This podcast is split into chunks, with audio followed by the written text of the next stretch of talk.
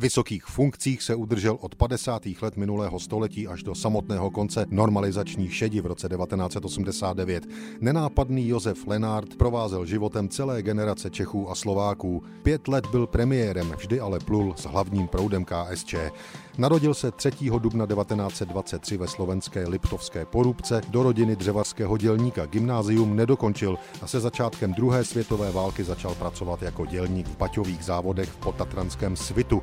V roce 1943 vstoupil do ilegální komunistické strany Slovenska a aktivně bojoval jako partizán ve slovenském národním povstání. Toto všechno bylo po válce předpokladem pro neuvěřitelnou politickou kariéru Josefa Lenárta, ovšem v nenormálních podmínkách totalitního státu. Už v roce 1951 je náměstkem ministra lehkého průmyslu, v polovině 50. let splnil další nezbytnou podmínku, vystudoval vysokou stranickou školu ústředního výboru komunistické strany Sovětského svazu v Moskvě. V roce 1958 se Lenard stává členem UVKSČ jako ideologický tajemník. Od roku 1960 má mandát poslance, který ztrácí až o 30 let později. Od roku 1963 do dubna 1968 byl předsedou československé vlády. Tato funkce ovšem tehdy byla jen převodovou pákou vůle KSČ.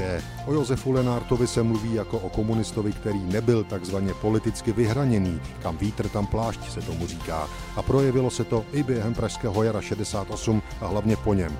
Ještě na začátku 68. podporoval neoblíbeného prezidenta a šéfa komunistů Antonína Novotného. Po jeho pádu byl z premiérské funkce odvolán, do žádných riskantních aktivit se ale nepouštěl, přestože veřejnost ho řadila k takzvaným reformním komunistům. Nevadilo mu to do 21. srpna 1968.